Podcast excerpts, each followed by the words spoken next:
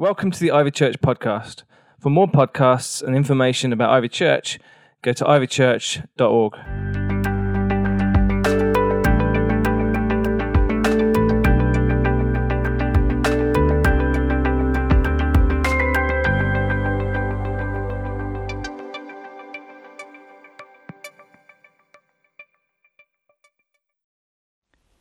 Psalm 88 O Lord God of my salvation, I cry out to you by day. I come to you at night. Now hear my prayer. Listen to my cry, for my life is full of troubles, and death draws near. I am as good as dead, like a strong man with no strength left. They have left me among the dead, and I lie like a corpse in a grave. I am forgotten, cut off from your care. You have thrown me into the lowest pit, into the darkest depths. Your anger weighs me down. With wave after wave, you have engulfed me. You've driven my friends away by making me repulsive to them. I'm in a trap with no way of escape. My eyes are blinded by my tears. Each day I beg for your help, O Lord. I lift my hands to you for mercy. Are your wonderful deeds of any use to the dead? Do the dead rise up and praise you? Can those in the grave declare your unfailing love? Can they proclaim your faithfulness in the place of destruction? Can the darkness speak of your wonderful deeds? Can anyone in the land of forgetfulness talk about your righteousness? Oh Lord, I cry out to you. I will keep on pleading day by day. Oh Lord, why do you reject me? Why do you turn your face from me? I've been sick and close to death since my youth. I stand helpless and desperate before your terrors. Your fierce anger has overwhelmed me. Your terrors have paralyzed me. They swirl around me like floodwaters all day long. They have engulfed me completely. You've taken away my companions and loved ones. Darkness is my closest friend. I'll never forget being told by a Coptic Egyptian monk that Psalm 88 is a psalm that is very precious to the, uh, the Orthodox Church. Um, he showed us the tattoos on his hands that, which were put on there, two crosses, at his ordination. And the reason that these monks would do that was to say that no matter what happened to them, they would never be able to deny their faith in Jesus Christ. Um, and this, this was visible evidence that they were people of the cross no matter what. But he said that this psalm, um, to a people who've been through so much pain and oppression, as indeed they now are again at the hands of ISIS there in Egypt, um, was very precious to them. And um, the, the consolation that God would allow it to be in the Bible. I don't know what it was that the sons of Korah had been through. We don't know. We can only uh, guess the, the, horrors that might have been seen that would cause them to pen this. But basically, it starts with anger and frustration. It, it rails against God and heaven and everybody. Um, and it doesn't get any better. It doesn't start with praise. It, it doesn't finish with a false hallelujah. It uh, just starts low and is in a minor key all the way through and then remains very low. And I'm glad that God didn't say, well, we're not putting that one in the hymn book of the church because a week like we've seen this week, we need a psalm like Psalm 88. And I, I read through that psalm as we sat in church the other night, as we opened up Ivy, and we've had it open throughout the week on a number of occasions right the way through for people to be able to come in, our own community and people from the city to be able to come in and sit and pray and to be able to ponder these um, tragic and terrible events as a result of the atrocity that took place at the Manchester Arena. It changed everything for our city. I believe this uh, horrific event and um, and uh, the aftermath of it is going to continue. Um, I always find something to thank God for. The fact is that when you have fear coming in as the predominant emotion, and often that's the narrative that we're being fed more and more, um, because fear is what continues to keep us watching. Um, the only antidote to fear is gratitude, uh, gratitude. And so I also, at the same time as, as recognizing the reality of the situation, keep trying to hold in mind things that I can be grateful for. I'm so grateful for our city. I'm so grateful for the way that Manchester has come together. As Zoe and I tried to get into Manchester, to get to um, the town hall and Albert Square and to be able to be there with so many others, we couldn't even get there because the streets around it were packed out. Instead, we went to Audacious to a gathering of um, hundreds of other people from lots of churches and we prayed and we prayed with thanksgiving, and it's been so wonderful for me to be able to do what I can and what we can to pray for and encourage people in our own community who've been right on the front line of helping in these situations. It's interesting to me that here at Ivy we have people that are involved in, in helping and con- connecting with the police, redeeming our communities, etc. have been doing a wonderful job. I know Deborah has uh, to encourage the Chief Constable and others.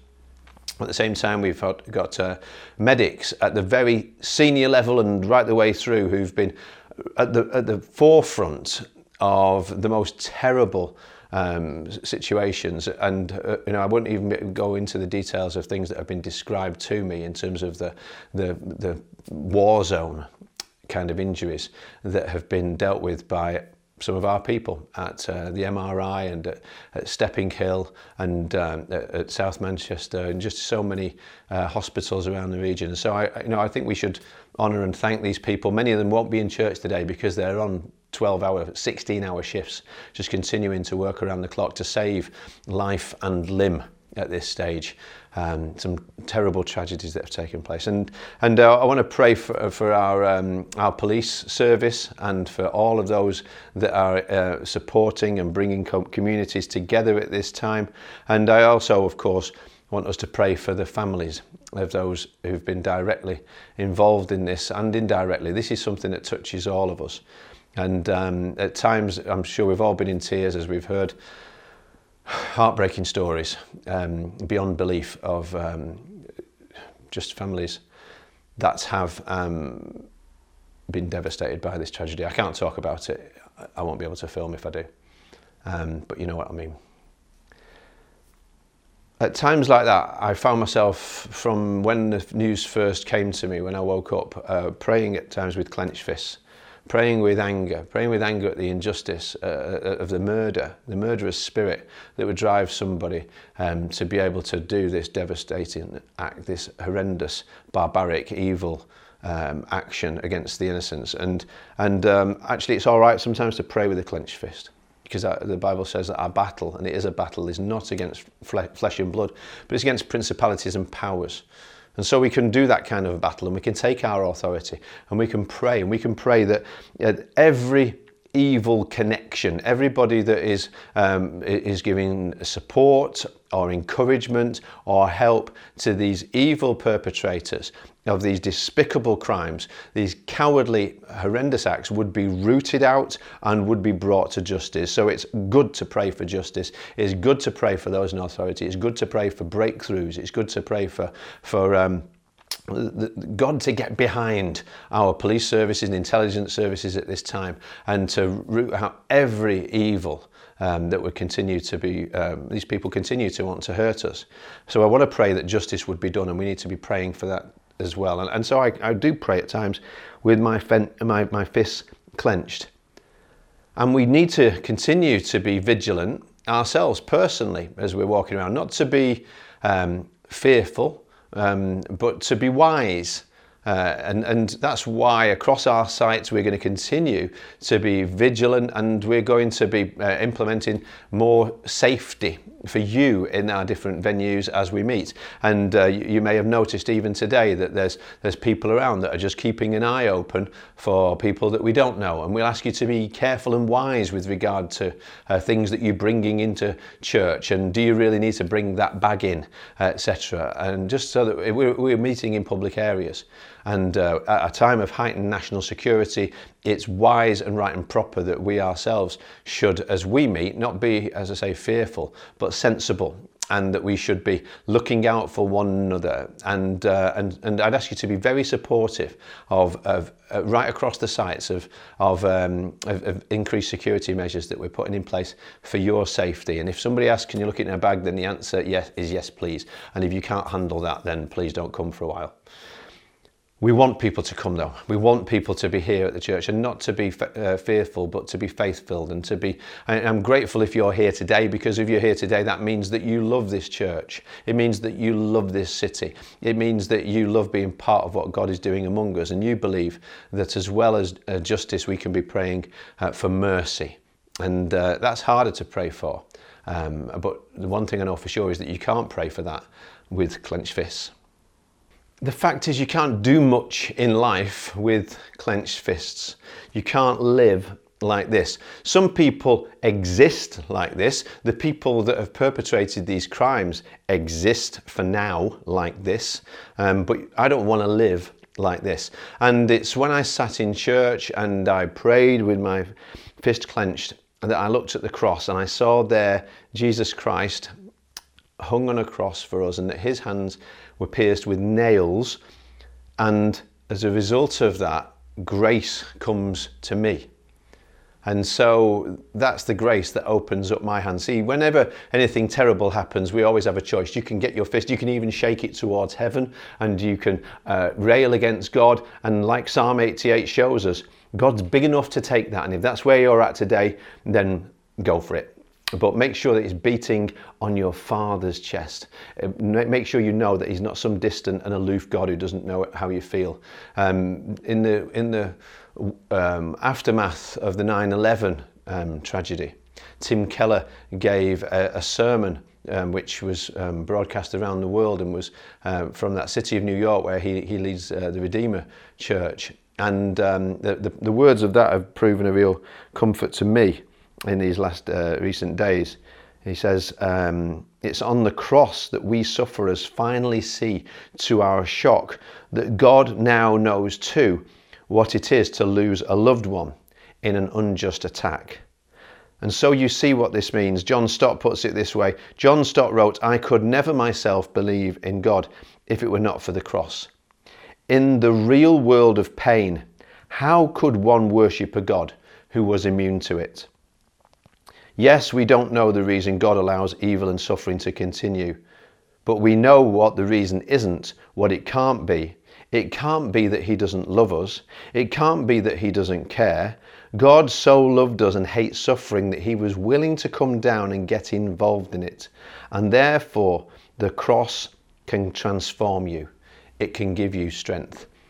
And the strength I needed was to open my hands and to pray and to say, God, this is Manchester's 9 11. Please help us uh, in our hour of need. And then as I was praying that, I realized that I couldn't stay just reading Psalm 88 over and over again for very much longer. And I went to my favourite psalm, and I know for many of you it will be your favourite psalm too, which tells us about a God who does care. There's a time when Jesus looked at a city and he, he himself wept over that city, and I believe he's been weeping over Manchester in these uh, days recently. And he said that the tears were falling because they were, he had compassion on the crowd there. And, and, and whenever he looked at the, the crowd like that, he said he saw that they were like sheep without a shepherd, and that he wanted to, he wanted to gather the city underneath his, his arms like a, like a mother hen would gather her chicks together. And this is why I ended up thinking about God as being my shepherd, and I moved back in the Psalms to that um, Psalm 23, and let's read that together now. The Lord is my shepherd, I have all that I need. He lets me rest in green meadows. He leads me beside peaceful streams. He renews my strength. He guides me along right paths, bringing honor to his name. Even when I walk through the darkest valley, I will not be afraid, for you are close beside me. Your rod and your staff protect and comfort me. You prepare a feast for me in the presence of my enemies. You honor me by anointing my head with oil. My cup overflows with blessings. Surely your goodness and unfailing love will pursue me all the days of my life, and I will live in the house of the Lord forever. Psalm 23, verse 5, talks about God preparing a table for us. It talks about our shepherd coming and anointing us with oil. And that's, to, that's something that they would do in those days. We know from the words of Jesus that they would do to, to brighten themselves up to be able to uh, to put a, a, a, a, shine back on a face that had been downcast. And this is a person who's been through the valley of the shadow of death. But they're saying God has taken them through that valley. He's met them there. He's been with them in that valley. And now He's laying out a table, a banquet, a feast for them. And where does He lay that out? He says, right in the presence of my enemies, where all the enemies can see, I celebrate. Where all those people that would be against me um, some of them will hate that. The fact that you would, that we would celebrate the goodness of the Lord, who is our shepherd, today, no matter what, in the presence of our enemies, in the face of our foes, we will celebrate our Saviour. And we'll continue to do that. We'll continue to, to, to, sing of love and to sing of grace and to sing with joy no matter what. We will not let them take that away from us. We'll continue to, to pray and to intercede for our city and for these broken and lost people. Together, we will do the most powerful thing that we can do. And we're never more powerful than when we're on our knees or when we're standing and praising from a full heart. And, and that heart that's got some gratitude in it for, for those people that are helping, the people who are hurting. And uh, that's how we overcome. But the other part of it, I was challenged the day after, was with regard to walking around again, because I could feel that when, your when your fists clench, something happens in here and your heart starts to clench too. And a few weeks ago, I was walking through Euston Station in London and I saw a man who looked to be just as an Orthodox Jew and he had a sign that said free hugs. And I made a beeline right across that busy platform. I was just rushing around like everybody else and just gave him a hug. And in a moment, it was a sacred moment for me. And no words were spoken, but I felt the smile of God upon me. And that night, as I went to bed, I began to think God was saying, I want you to go and do this.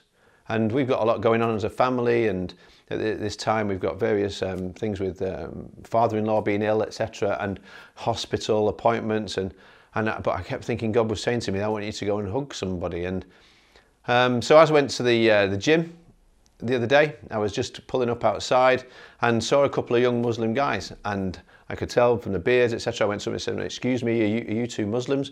And they stiffened up and they squared up, and they went, "Muslims, yeah." And I said, "Oh, good. It's uh, it's Hug a Muslim Day." and their faces changed and their, their appearance changed and their body language changed as my body language was open to them. And, um, and I gave one a great big hug. And then I went to the other one and gave him a great big hug. And they, I could see it meant such a lot to them. And they, they, they were smiling and they said, Thank you. Thank you for doing that. And we just had condolences together, I suppose, for this terrible thing that's happened to everybody in this city who uh, who stands on the other side away from because there's basically there's evil and everybody else in this, and um, so I made that hug a Muslim day and I just asked God for opportunities to do that. I went into the gym. I ended up talking with a young guy again in the in the changing rooms. I ended up hugging him. He said, "This means so much to me."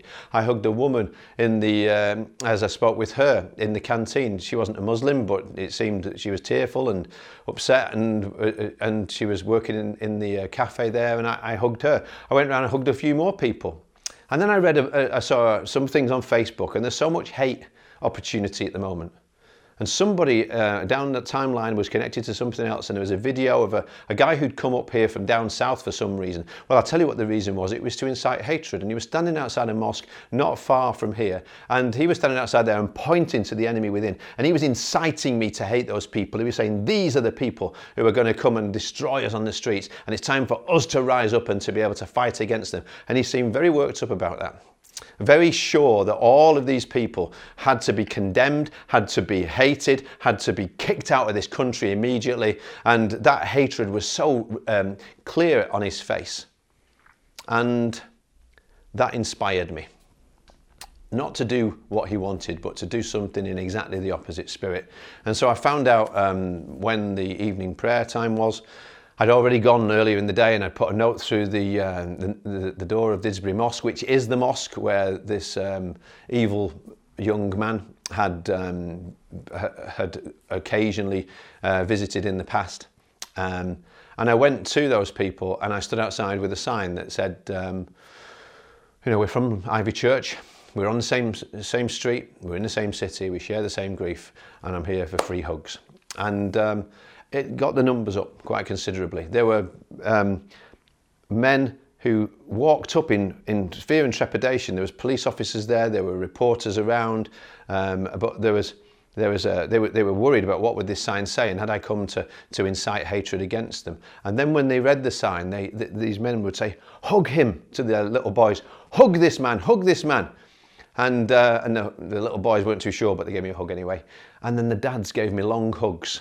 And then I spoke with um, a, a, man in tears. He was uh, just recently retired, a consultant anaesthetist, and he said that he'd been talking to so many of the Muslim um, doctors and nurses, encouraging them. They're the people too that are helping in this situation. And the police officer, one of them who was standing there too, he was a Muslim man and uh, I talked to him and he went in for the prayers. And then after the prayers was invited in and sat with them for about an hour and chatted about this uh, together, about this situation and how bewildered and uh, astonished they are. And they roundly condemned this, uh, this atrocity, just as much as you and I would.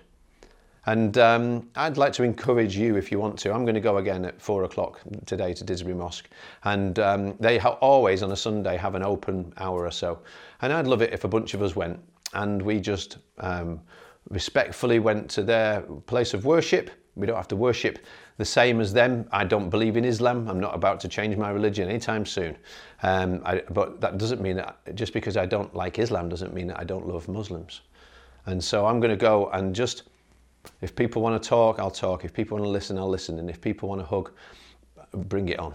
Um, because the way we win is going to be uh, hugs, not hate.